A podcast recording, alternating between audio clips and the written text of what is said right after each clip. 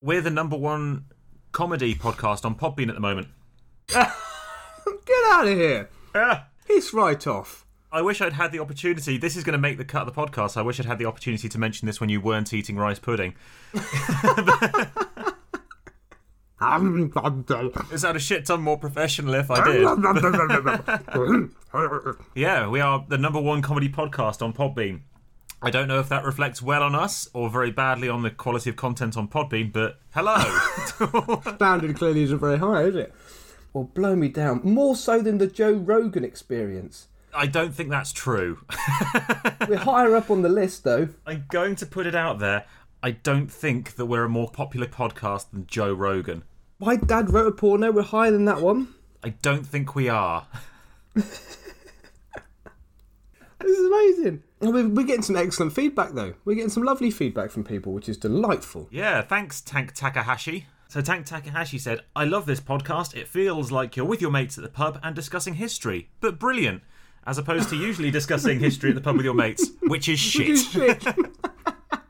Just down at the pub with my mates Simon Schama and Dan Snow, and they will not fucking shut up, Tom. Oh, so fucking what? boring, aren't they? If I have to hear about the Reformation one more bloody time.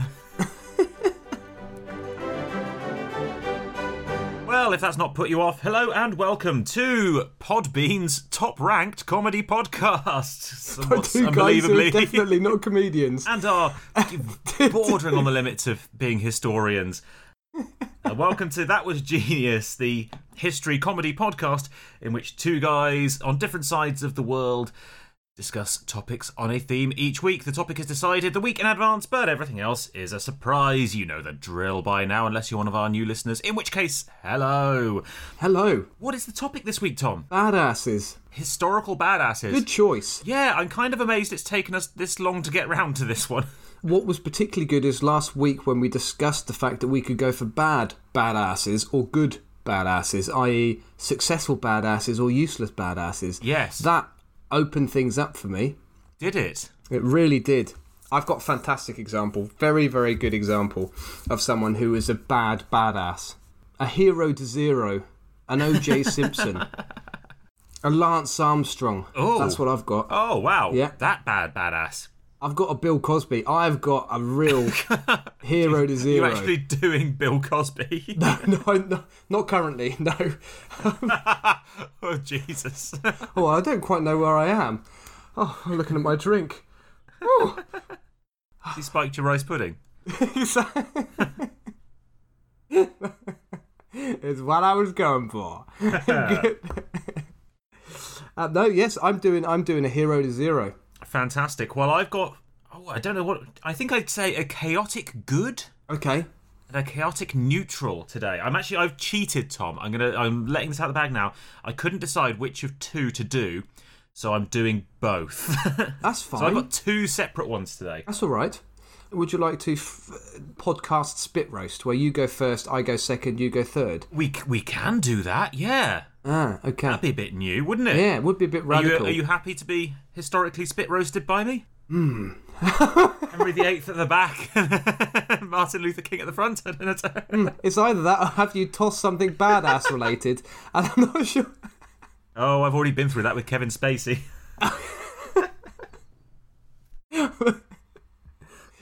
Um, we could toss something anyway, just as a ceremonial thing. I don't have anything badass to toss. I don't think I'm generally a, generally a good and fairly meek man. What have I got that's badass? Staplers, they could be bad, couldn't they? Oh yeah, there's a scene in The Sopranos where Tony Soprano staples something to a guy's chest. Okay, excellent. Well, in that case, staples are very bad. Go on then. I'll have the bottom of the stapler. Okay, what happens if it lands on the side, which is the most likely outcome, one of the sides? Then chaos will reign. You can have the bottom and pointing to the left. okay, fine. I'll have top and pointing to the right, which means I've now got to spin it. I'll be honest, I'm struggling to get emotionally invested in the outcome of a stapler toss, but I'll try my hardest. Are you ready? Come on! Come on, bottom. Come on, left. I'm gonna have to put something on my desk because I've got a nice um, leather inlay in my desk that I don't want to damage. Oh, I'm glad that you followed the word leather with the word inlay. It's a nice leather desk. currently bent over with my hands tied behind my back, whilst Bruce Willis rummages around upstairs for a we- weapon. Right, You go first. Do, do I? There's a surprise since that was pre organised. it's almost like this is rigged. okay, Tom. Well, I've done a lot of 20th century recently, and I apologise. I will go older next week, I promise, but both of my stories today are from the 20th century, but they're both really, really good. They're not OJ Simpson and Bill Cosby, are they? No, they aren't. My first badass, Tom, is Francesca Mann. Have you ever heard of Francesca Mann, Tom? I have not heard of Francesca Mann. Now, Francesca Mann is a woman. I know the surname is confusing, but How bizarre. bear with me. I know it's a difficult. I'm going to struggle with this, Sam. We're starting off with a really hard, difficult, A historical real concept. mind fuck. Indeed. And uh, and if that wasn't confusing enough, Tom, There's a chap called Frank Woman. the next line I've got written in my notes, I, I think might raise some eyebrows among our audience. Uh, Francesca Mantom is a badass for being the sexy Holocaust victim. Ooh, oh, hmm. yeah. Mmm. okay. Da, da, Right. da. Yes, the sexy Holocaust victim who didn't go down without a fight, which is absolutely as inappropriate as it sounds, but she's a real badass. Right. Okay. I, I'm actually. Right, yes, carry on. Do you know this story? No, I don't, but I just. I'm, I'm fearful of making a joke. oh, go on. The worst No, I'm not going to. No, I'm just, I'm just not going to try. A, a sexy Holocaust victim. Okay. yes. So Francesca Mann was Jewish and a Polish citizen. So she was having a very, very bad time in the 1940s, Oh, yeah, unsurprisingly. yeah, yeah. But life hadn't always been that way. When she was growing up, she was one of Poland's most celebrated ballet dancers and had been ah. ranked very highly in competitions throughout Europe, as well as performing professionally in nightclubs and theatres around Warsaw. So, very, very well known ballet dancer, very well respected, and known as an absolute stunning beauty. She was one of the most beautiful women in Warsaw. When the war came, she found herself imprisoned in the Warsaw ghetto, along with pretty much all of the uh, Polish Jewish population of Warsaw. And when that was destroyed in 1943, following the ghetto uprising, she fled along with hundreds of other escaped Jewish prisoners into the rest of Warsaw, where she hid with sympathisers and in lofts and above shops. Now, it's rumoured and believed by some that she was actually captured and released by the SS during the ghetto liquidation and released as a collaborator. At any rate, her name was attached to the Hotel Polski affair. Who was she collaborating with, Sam? Was it like a fusion dance routine she was working on? Yeah, with the SS, which stands for Slick Steppers. they were a Nazi jazz trio of tap dancing Waffen SS. Can you imagine a goose step, someone goose stepping with tap dance shoes on? Dick Von Dyke. Ginger Rogers! Fred von Astaire. yeah, yeah, so good. You know, the only thing less convincing than Dick Van Dyke's English accent is his Deutsche one. Oh, that's now a challenge, isn't it, Sam? Can you and I do a Dick Van Dyke impression with a German accent? Good step back in time. Okay, let me let me try my standard Dick Van Dyke. Mary Poppins. Okay. Step in time, Mary Poppins. Okay. Step in time, Mary Poppins. Sorry, that sounded a little bit like Wow. Sean Connery being Did it sounded like Sean Connery with a verse stuffed up his ass. Do it again, do it again, do it Okay, again. hold on, let me try again. I'll do this no- uh, this one as some other Bond, famous Bond. Mary Poppins, step in time. That was Roger Moore. That's very good. Now do Roger Moore as a German. Well, I will, I will, and I will do it as Roger Moore, the actor. Hello, I, I am German. There you go. That was Roger Moore being a German, almost as good as Sean Connery being, Being a, Russian. Yeah. Welcome to the USSR. Well, this is a good tangent. I'm, I'm glad we found some material out of Holocaust, Sam. I thought we were all going down a dead end I've just still got Dick Van Dyke as an SS office. with this one pair of symbols between his legs. chim, chim, chim, I have a stalker coming for you. I love to laugh. Ha ha ha ha. Long and the loud and the clear. Long und laut und klar. Brilliant. Comedy gold. Can you imagine that scene when he's with all the other chimney sweeps on the rooftops? Can you imagine that with them all goose stepping? Never has so much comedy gold been got out of the phrase SS collaborator. so yeah, Francesca Mann was her name was attached to the Hotel Polski affair. The Hotel Polski was a grand old hotel in Warsaw, which was essentially used as a trap to lure Jewish escapees. And what would happen was neutral countries, largely in South America, had been smuggling passports and visas into Poland uh, to try and help people escape, knowing that the Germans were likely to allow people with dual nationality to emigrate rather than be imprisoned or executed. Uh, however, most of these documents were intercepted by the Gestapo before ever reaching their intended individual, who had often uh, already been transported or died of disease or starvation anyway. So, collaborators began to spread rumours that these passports were being held for storage at the Hotel Polski, where corrupt staff were forging them and selling them off black market for incredibly high prices, often the equivalent of a million dollars or more today. Now, despite warnings from the Polish resistance, upwards of two and a half thousand Jews bought into this trap and came out of hiding and headed to the hotel, where they either oh, bought passports or stayed, believing further rumours that it was actually being treated as kind of a safe haven for dual nationality Jews, and that the Germans basically would leave you alone if you were staying at the hotel. So, the Germans, of course, dutifully turned up with trains to take the holders of these dual passports to Switzerland or France for prisoner swaps or emigration boats. That's what the Jewish guests at the hotel were told, that they were being shipped off to basically be emigrated or exchanged for German prisoners of war. Only joking, we are gonna gas you. That is pretty much exactly what happened. And they say Germans don't have a sense of humour. I love to laugh. so yeah, in fact, they were just taken to concentration or death camps, and the ones who hadn't managed to get hold of passports were just rounded up and shot in a nearby prison. They didn't even bother putting them on the train. So, of the 2,500 odd people who fell for the plan, only about 200 actually managed to escape. Those who had Palestinian passports sent to them were actually used in a real prisoner swap, but the rest were were basically sent away. So it's rumoured that as a dancer who was familiar with Polish high society, Francesca Mann was used as a collaborator to spread this story among the wealthy escapees. Either way, she wasn't spared, and when the hotel guests were rounded up, she found herself on a train she believed was headed for Switzerland but was actually headed for Auschwitz. When they got to the camp, the guards ordered them to undress for a disinfectant wash, which was obviously being sent into the gas chambers. Which is when Mann, realizing what was happening, went badass. And this, Tom, is where she became the sexy Holocaust victim. Oh, Even the second, every time you say that sentence, I know. I get a horrible shiver up the back of my spine. It is, even by the standards of this podcast, it's probably the least appropriate sentence I've ever uttered, it's pretty bad. which is why I'm repeating it. But you'll see why in a second. So, this is the point at which she went badass. So, rather than just submit to her fate, the 26 year old dancer decided to do a sexy striptease when she was ordered to undress for the disinfectant wash. Are you serious? Yeah, yeah. This is this well documented? Yeah, it's well documented, and actually, one version of this event, a transcript of the event, made the Nuremberg trials.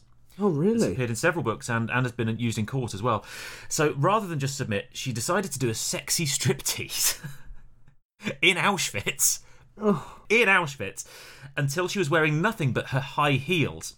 As one of the most beautiful women in Warsaw, this was obviously very distracting to the SS guards.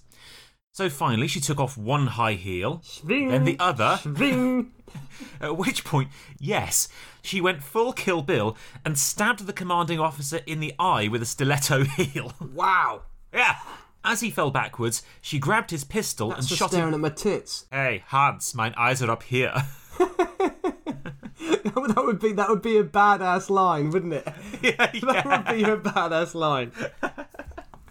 Boom. Right in the face with a kitten heel. I don't think any of the transcripts have any badass superhero lines written into them. No But Arnie's. hey, history's there for rewriting, so. you know the thing about goose step? It's very bad for your heels. Or- It's very bad for your ass. So yeah, she, she grabbed his gun after stabbing him in the face with a stiletto, shot him twice in the stomach, killing the commanding officer. She then opened fire on another couple of guards, wounding one in the leg and leaving him with a permanent limp, and injuring a third. Now, what happens next varies from account to account, but the best version, by which I mean the one that's most fun, is that the other women in the group then joined in the fray, launching themselves with their hands and fists at the remaining SS guards. One officer had his nose bitten off, Nice. Another was scalped, Wow. which is Fucking last of the Mohicans. what the fuck's going on here? yeah, I don't, I, God knows how. Um, either way, it's going to be fairly brutal. Scalping? Fuck me. Yeah. One officer was scalped before reinforcements from the rest of the camp arrived and opened fire with machine guns and grenades, killing the entire group. So it didn't end well. but it was a rather heroic last stand. Well, if you're going to go down, you may as well go down in style. Hey, take some with you. Damn right, yeah. So it's believed that Mann's last act was actually to shoot herself with the stolen pistol as the as the German reinforcements arrived, which is pretty damn badass. It is. It's it's it's badass and incredibly sad that someone has to show their tits for their life. Yes, although I I suspect, well, she knew she was going to die, Okay, yeah. but It was the last stand. a last stand, which you, which either, I guess, depending on the way you look at it, being serious for a second, is either incredibly degrading, Yeah. or as a beauty and renowned dancer, a kind of a final act of defiance.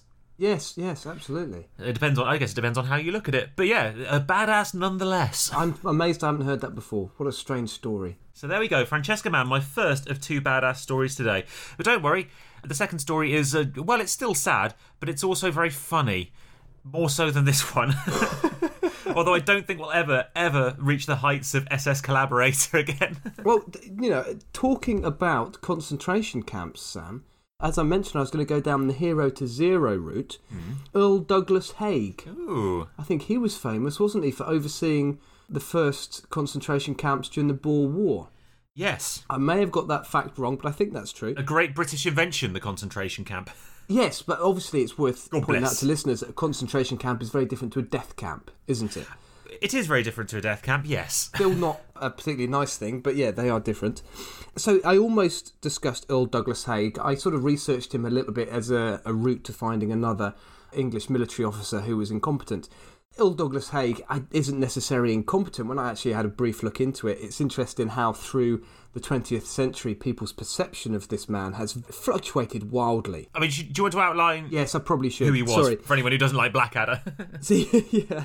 Um, so Earl Douglas Haig was basically one of the main commanders during the First World War and was notoriously slow at adapting f- tactics in the wake of developments with um, machine gun fire and artillery. yes, he didn't really understand the concept of trench warfare as such, did he? He was Yeah, it took him a while, and so he was sort of still sending waves of men into machine gun fire, thinking that they were, you know, going to survive and get to the other trench and then yeah, get speared. thinking in- that a stiff upper lip and British spirit would get them through bullets. yes, yes, yes. Oh, send Forsyth over. He's very good at cricket.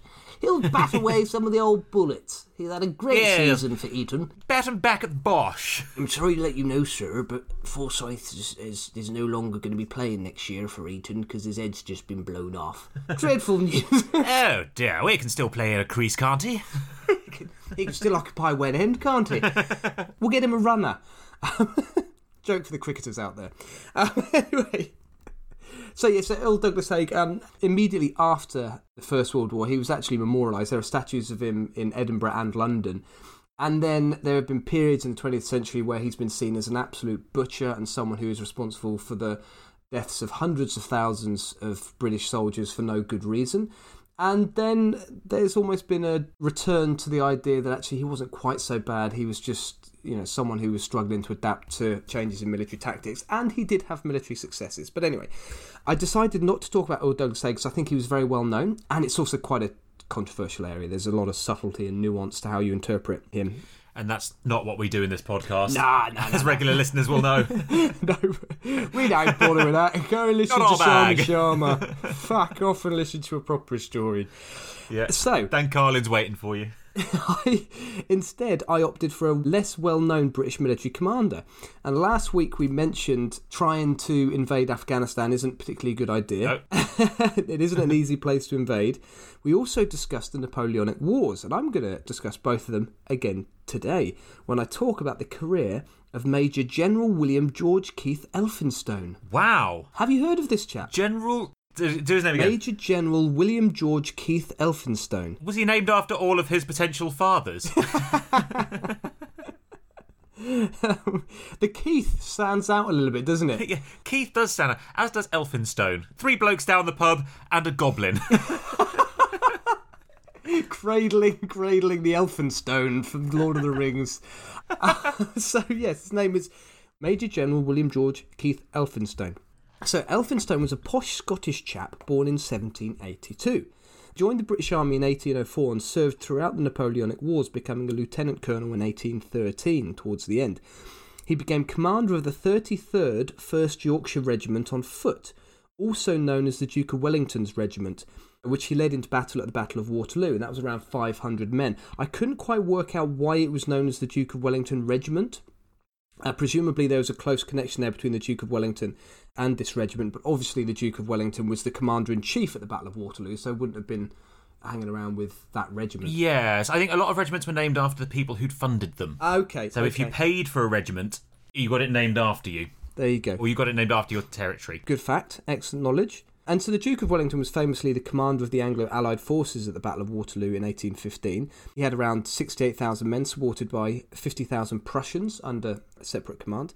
The Anglo Allied forces and the Prussians narrowly defeated Napoleon's army, thus ending the Napoleonic Wars. And we touched on last week the fact that Napoleon was exiled and then returned from exile. And this was after his return from exile. Uh, he was finally defeated at Waterloo and then he was buggered off to St Helena, wasn't he?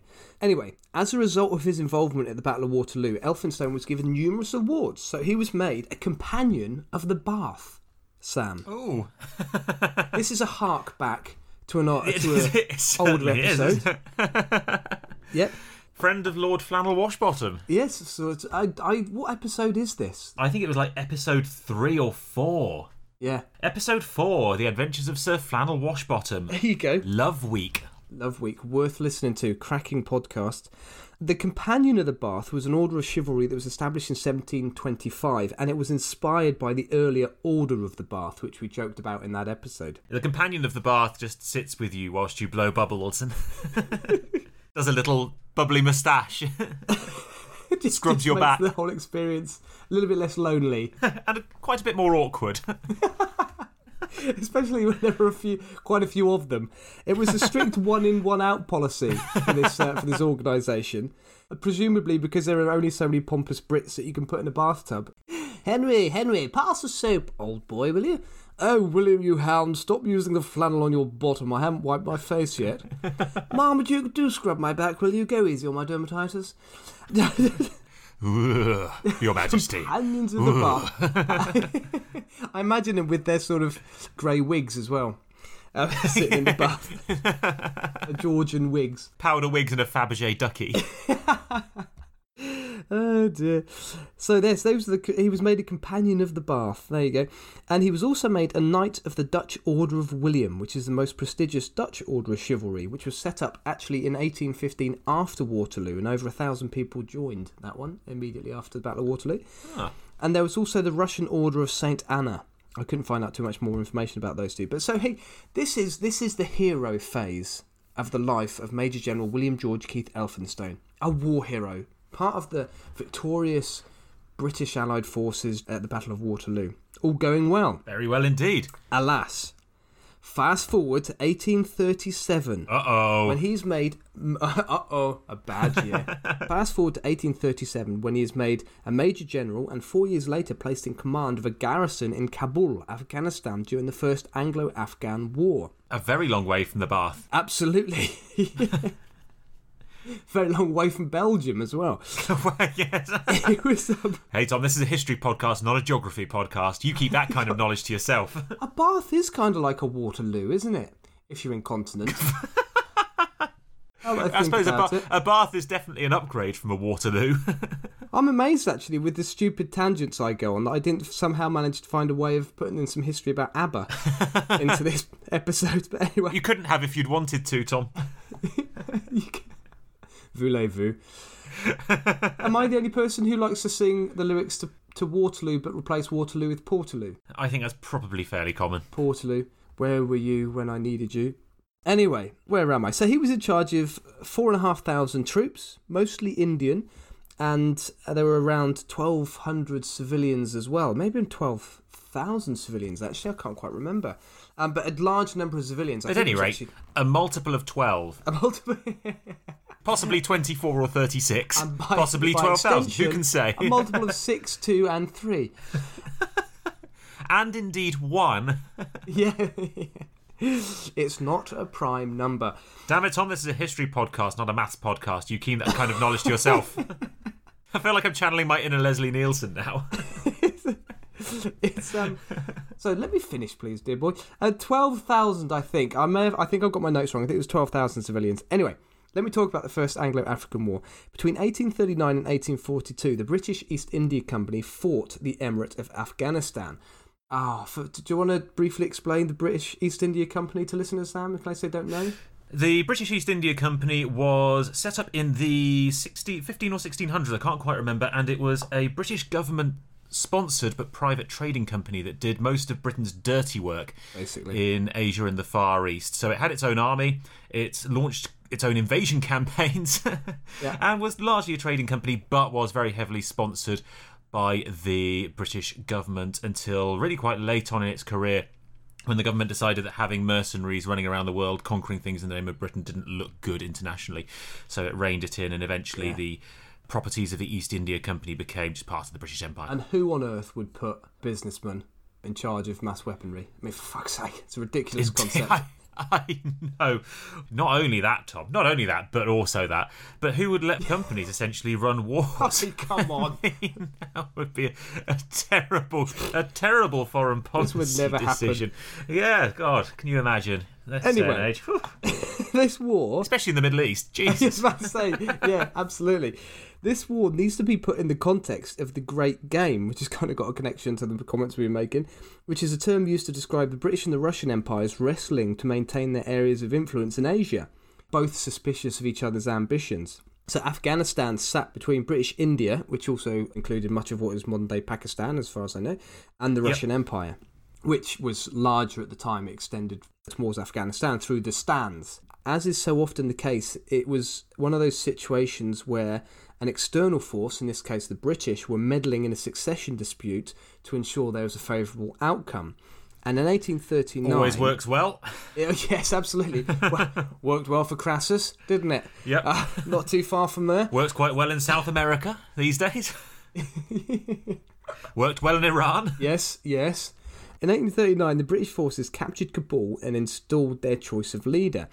And these British forces were confident in a victory. Of the 30,000 camels taken, for example, two were solely for cigarettes, one regiment took all of their hunting hounds, and one senior officer had 60 camels just for his personal belongings. they were fairly confident they weren't going to encounter any problems. They were, they were there to Yes. stay. I love they had a camel for cigarettes. Yeah, a whole camel solely for cigarettes. Presumably, they'd found um, a duty free on the way somewhere Well, on the yes. border. Were they camel cigarettes? Oh, I see what you did. Very good, very good. There was a one of the camels was called Benson, and the other one was called anyway Phil. Baz. the British were settled down in Kabul. They were having a great time. They were playing cricket. There were horse races. There were theatrical shows. And the British soldiers, in particular, were having great fun with the Afghan women, many of whom seemed to have been very happy with the attention they were getting and we were quite happy to entertain the soldiers, as is quite commonly the case, isn't it? Here's a contemporary ditty. Was there a striptease, Tom? Because that doesn't end well. and it's tasteless. Absolutely tasteless in certain contexts. So here's a little ditty from the time. A Kabul wife under burqa cover was never known without a lover. That is a contemporary ditty. As I say, this is reasonably common. I certainly know in Christchurch, New Zealand, there's a port just behind the city called Lyttelton. It was quite well known for American submarines and American military boats to dock in Lyttelton Harbour, and a lot of the ladies were called boat women because they were actually there just because they liked having a shag with an American soldier. I actually trained a lady who didn't know who her father was, but knew that her father was an American Navy man. So some of the women were just prostituting themselves because the soldiers were comparably very wealthy, had a lot of money to throw around. And Afghanistan, as you would expect, was very, very conservative at the time, and the Afghan men absolutely hated this behaviour. So things soon became untenable for the British. In 1841, there was a popular revolt, and a senior British officer was murdered, and strategic positions in Kabul were rapidly taken by the rebelling Afghans. The British tried to negotiate with the Afghan leader Akbar, But this party of envoys were captured, the main envoy was killed, mutilated, and then dragged through Kabul. So things were getting a bit unpleasant. Probably shouldn't have brought the uh, Afghan women with them, should they? no. brought you a gift. This is a lovely lady we've been bonking on the side. It was a bit of a gamble because we couldn't actually see what she looked like when we first started chatting her up in the bar. But it turns out that Steve here is actually a great laugh. And if you ignore the beard, Jolly, jolly good in bed. really quite accommodating. Yes. Incidentally, we bought you this camel full of cigarettes. Unfortunately, he started smoking them himself. He's, he's picked up the habits. There's, there's not that many left. But look, he's smoking! He's on his way. He's struggling to get up the hill. Fucking hell. No, he told me this envoy thing was going to be at the top of the bloody hill. Where was I? Elphinstone was in command at this point and proved to be absolutely incompetent. He was described by a contemporary general, William Nott, as, quote, the most incompetent soldier who ever became a general. So, a second envoy was sent to Akbar as things started to get hostile and managed to secure an agreement to let the British withdraw from Kabul. And it wasn't a very good agreement, but they secured an agreement. So, on the 4th of January 1842, the British forces and the civilians uh, with them, many women, children, and elderly, began their 90 mile march through the snow covered Hindu Kush to Jalalabad. Doesn't sound very appealing, does it? it does not. I've been in that part of the world in kind of December, November time. It's not very good. It's Yes, yes. very cold. Yep. There's a lot of snow. And there aren't many roads. it, it doesn't sound very pleasant what comes next. And it is a shining example of total incompetence. so it's it's used as an example of how not to be a general, really bad leadership. So Elphinstone was being sufficiently assertive to prevent anyone else taking control, but sufficiently uh, what would be the word Flappy. flappy to not actually do anything sensible, to not actually generate any form of resistance, any sort of cohesion. So it just became an absolute cock up, right up there with some of the worst British military disasters. So the moment the British left, they were shot at from the walls, and those left behind were killed, and these were the very sick and the infirm. Akbar had promised supplies for the British to help them complete the journey, and these did not appear. So the British are thinking, in fact, this is getting pretty pretty rough. This is getting pretty unpleasant. Akbar reappears, and this is only a couple of days later, apologises to the British and promises to provide them with the supplies that he originally promised. The British then wait, so not far away from Kabul, only to discover that it was, this was just a ruse to allow the local tribes to find Oh. positions to start attacking the British column. What a mistake to make when your enemy comes and promises you food and then you hang around waiting for him and it's not food. Yep. It's that- death. It's a mistake that you would probably only make once, wouldn't you, Sam? That is probably, yes. Yeah, you would probably think after that first incident, hmm, this Akbar chap, not very trustworthy, not Elphinstone. Um, so, four days into the trip, many of the soldiers had lost fingers, toes from the frostbite. A few hundred native soldiers had returned to Kabul seeking to be accepted, but were actually killed or just sold into slavery. The wives and children of the British officers, so the high ranking non male sort of fighters, had accepted a promise of protection from Akbar. And as soon as they got back, they found life pretty unpleasant as well. They weren't murdered, but the sort of higher ranking wives and children of some of the Indian officers were immediately killed. For some reason, the oh, Afghanistanis nice. clearly saw that there was more value in the British hostages than the Indian hostages. I can't think why they would think that. when Britain usually treated its Indian subjects with such high regard and respect. yeah. But it usually shows just love and compassion and Forever, yes. exemplified the value of all humans, regardless of Class. race or country of origin, Yeah. class. Um, anyway, yes, so we started this on the 4th of January. By the 11th of January, only 200 of the 4,500 troops remained with the British column. Jesus. Akbar once again offered to sit down and negotiate, and again Elphinstone agreed. They sat down with uh, for dinner. Akbar had it all beautifully laid out for, for Elphinstone and his next in command, and were promptly made prisoners. Right. Learn your lesson, Elphinstone. Learn your lesson. That's just not cricket, though, Tom. That's not. You don't invite your enemy to dinner and then arrest him. That's not how you do it. Can't possibly fathom how that would happen. He's- he's got to be a nice chap. You pass witticisms. You threaten him and say, Next time, sir, I'll see you on the field of battle. Ah. you slap him with a glove and then you leave. it's how we do war, Tom, with British. Hearts and minds. Laddie, Afghanistanis. Didn't even want a game of cricket beforehand. Two days after Elphinstone was captured, on the 13th of January, one British officer, Assistant Surgeon William Brydon, arrived in Jalalabad with half of his head missing Jesus. on a completely shattered pony and is asked by people on the walls of Jalalabad, Where is the army? And he looks up and says, I am the army.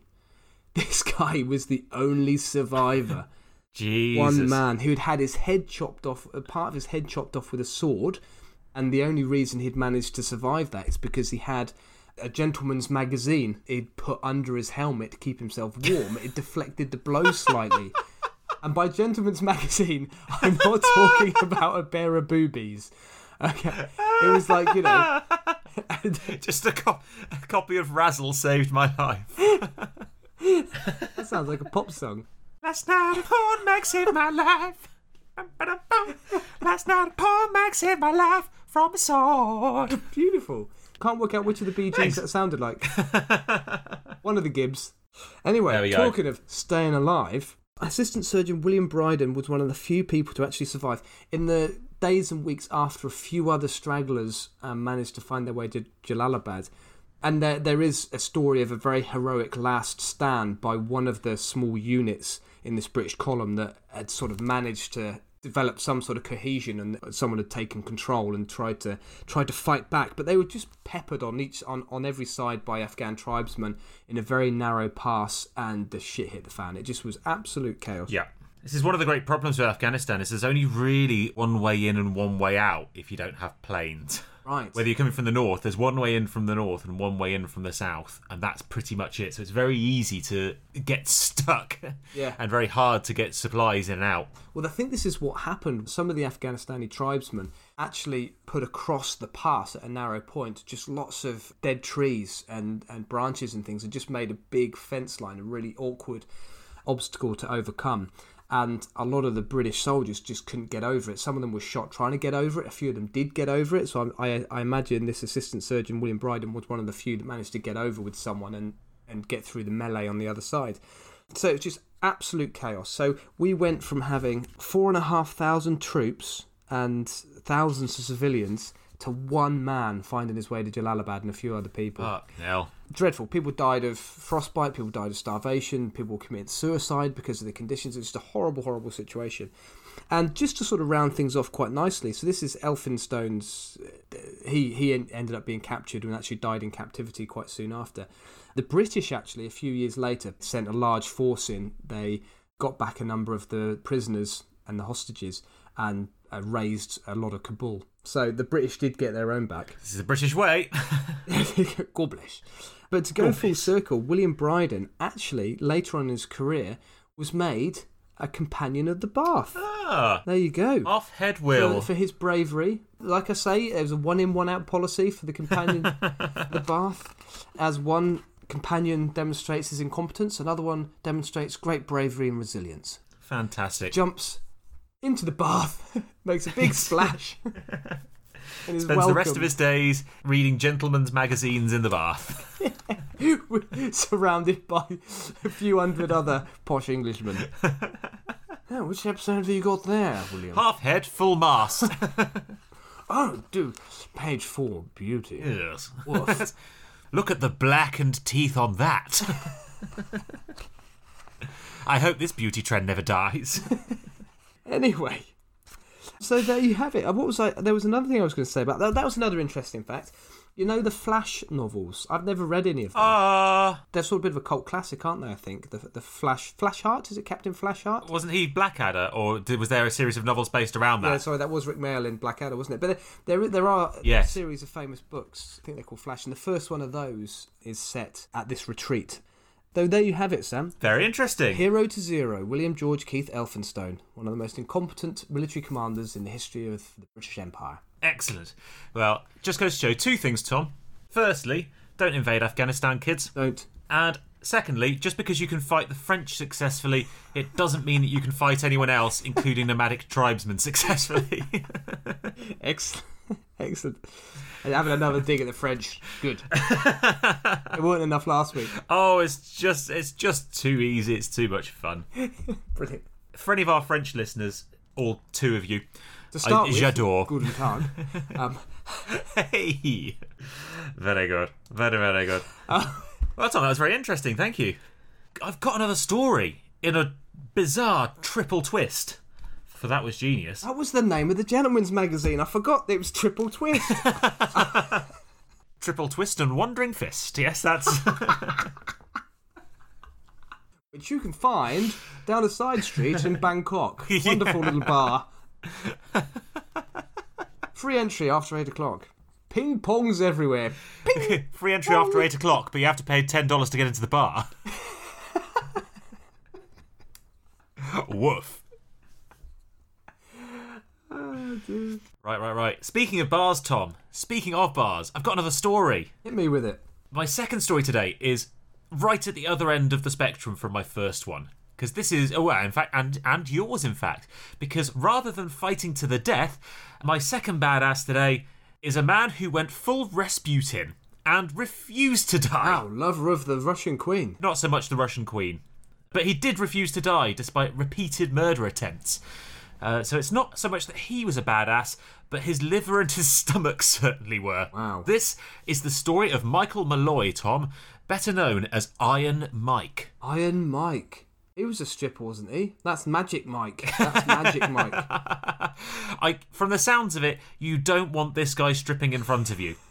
The 60 year old retired fireman and alcoholic. Nice. Born in Ireland, but living in New York in the 1920s and 1930s. And in 1932, Mike found himself in a very, very bad way. He was homeless and completely dependent on alcohol to get through the day. Not entirely unusual, not entirely unusual then, not entirely unusual today, but very, very sad. What for an Irishman? Just don't. For an Irishman, yes.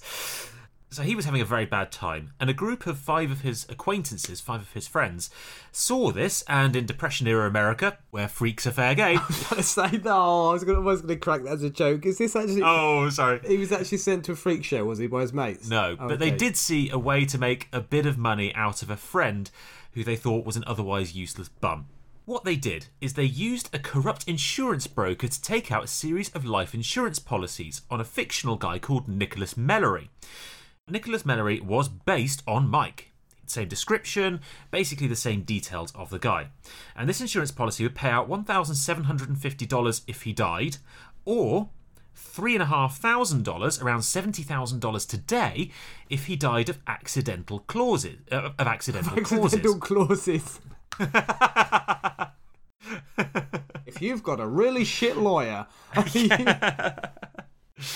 Sorry, yes, accidental causes. The so called double indemnity clause. That's what went wrong. All they had to do was make sure that Mike, aka Nicholas, died of accidental causes and was found with some fake ID in his pocket.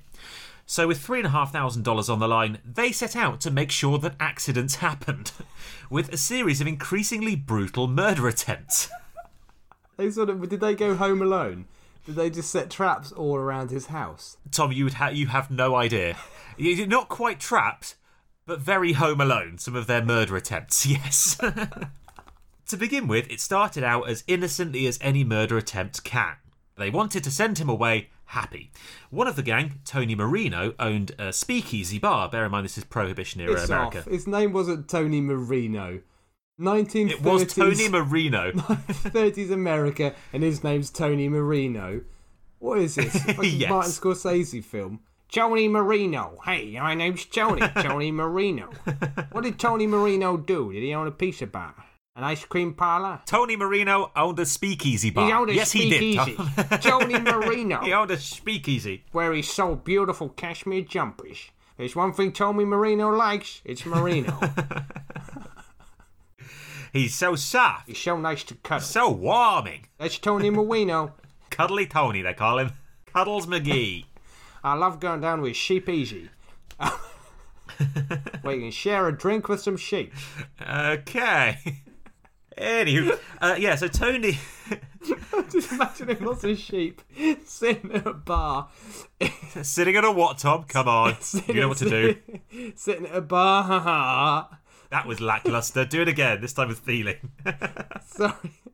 So yeah, Tony Marino owned a speakeasy bah, and gave Mike unlimited credit.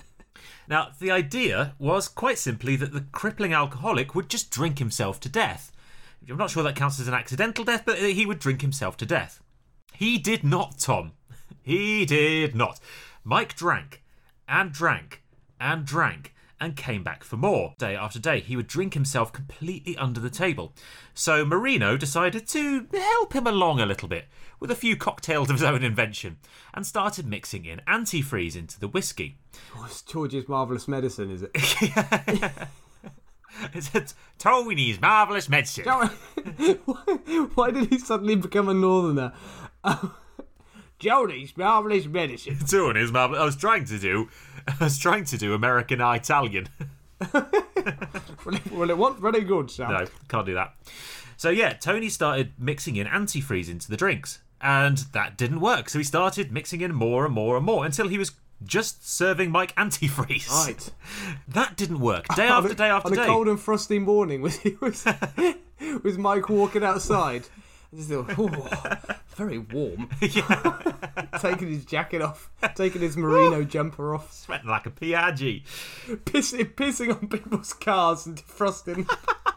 Just streams, Staggering streams home. of red hot piss. Just hey, Mike. Hey, Mike. Would you mind pissing on my bonnet again? Piss on the hood. he just belches on the windscreen. just melts clear. Thanks, Mike. Sunshine, lollipops, and he's just walking down the road, and spring is following him everywhere. Bears come out of hibernation as he Little deers passes. skipping along. Bluebirds. kind of blinking into the sunlight.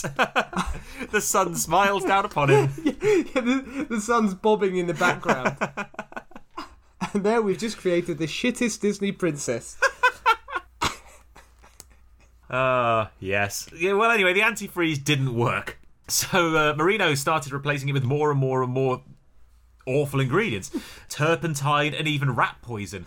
But Malloy just kept on ordering more and more and more drinks. So by this point, he was just drinking straight rat poison night after night. One of the conspirators, there are Oh, five was this one conspirators in this gang. Paulie. hey, Paulie. Oh, where's his name? I've not got his name in front of me. They did have a. They had a lot of very American names. I'll pull them out towards the end.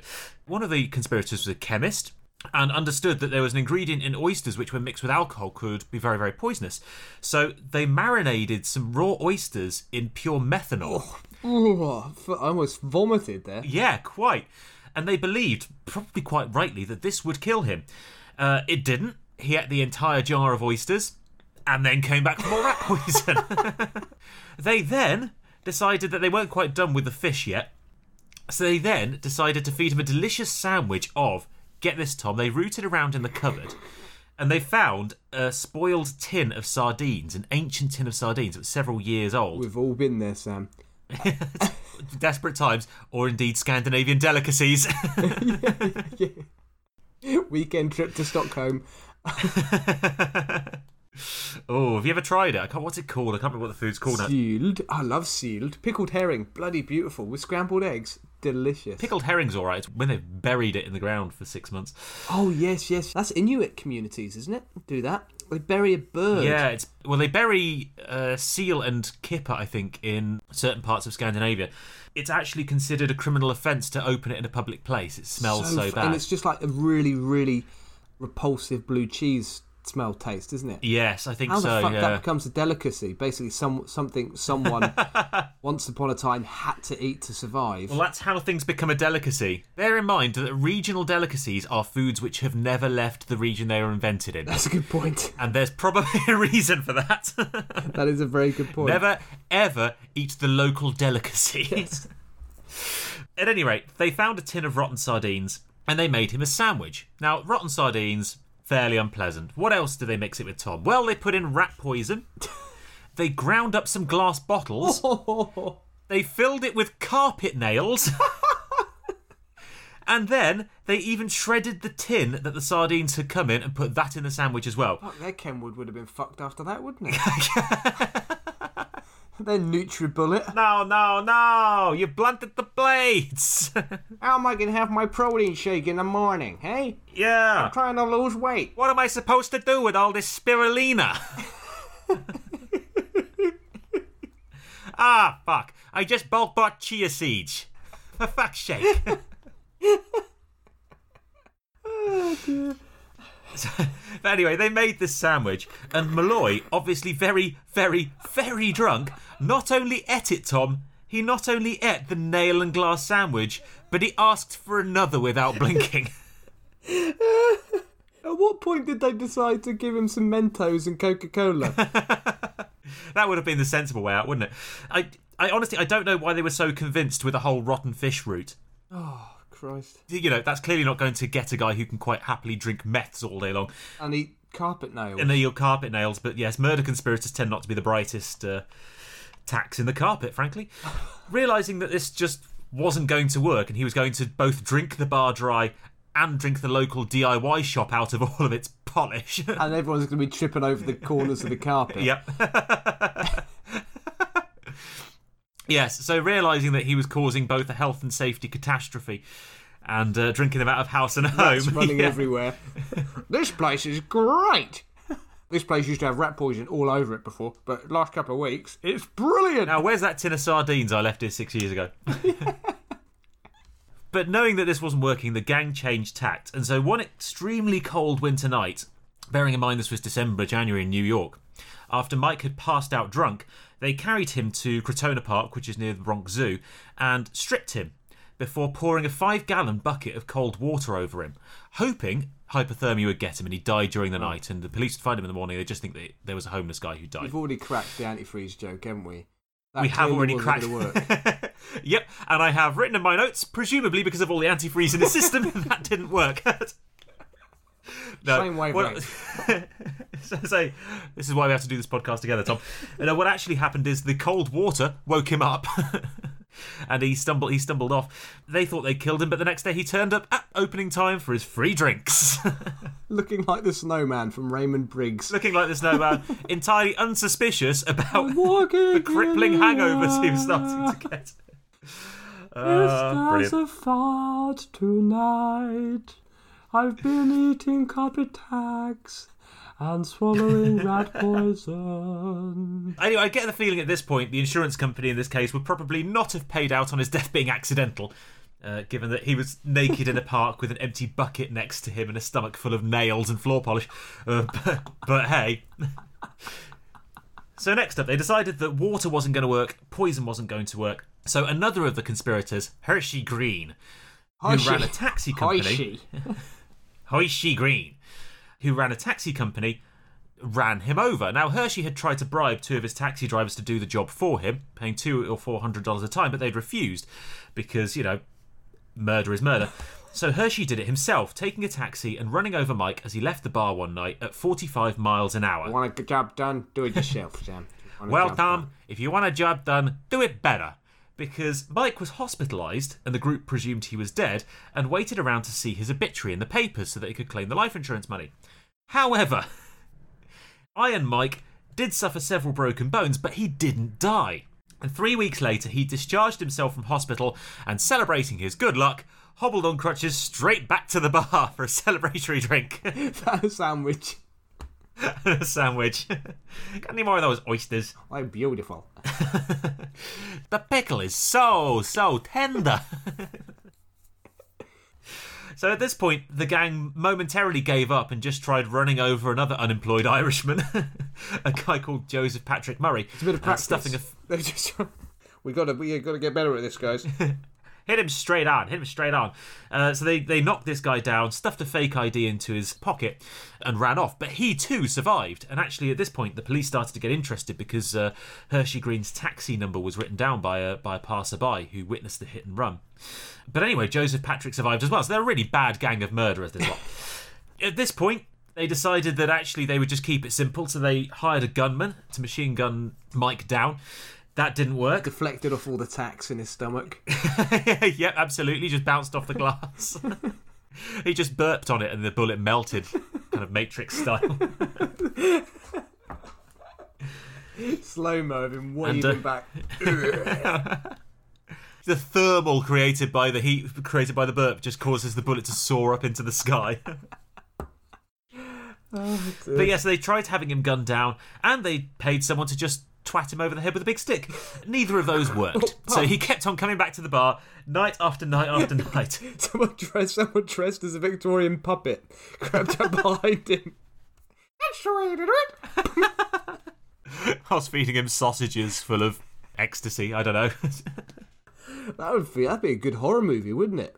A, a life size, a life size punch from Punch and Judy, going around hitting people on the back of the head, poking his head out from round corners again. That's the way to do it. There's something very Ghostbusters about that, isn't there? something, something very it about it. I was actually thinking it's like old school 1960s Batman Oh yeah, yeah, yeah. with what's his name, Adam West, Yes, yes. with his puppet spray.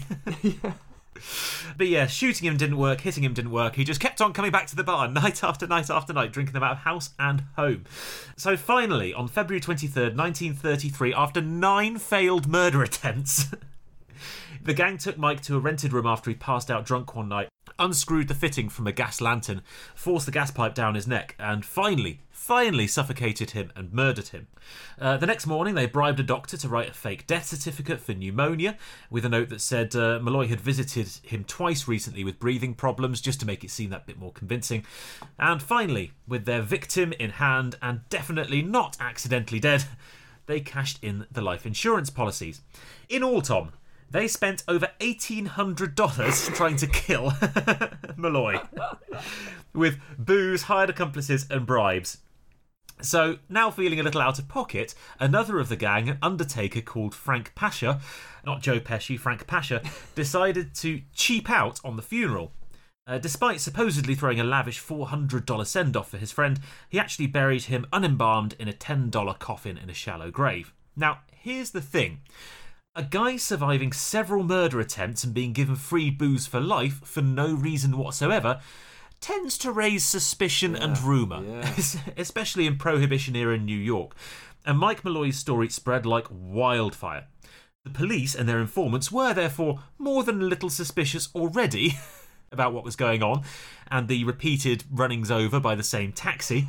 And And the amount of metal in his toilet that was being flushed through the Yeah. cisterns.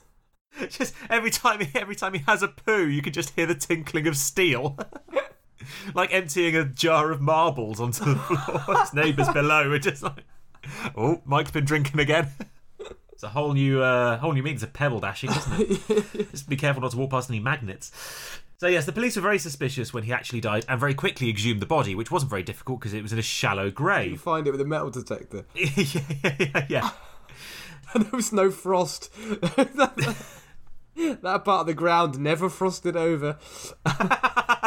Yeah, easy to spot his grave because of the melting lava lake.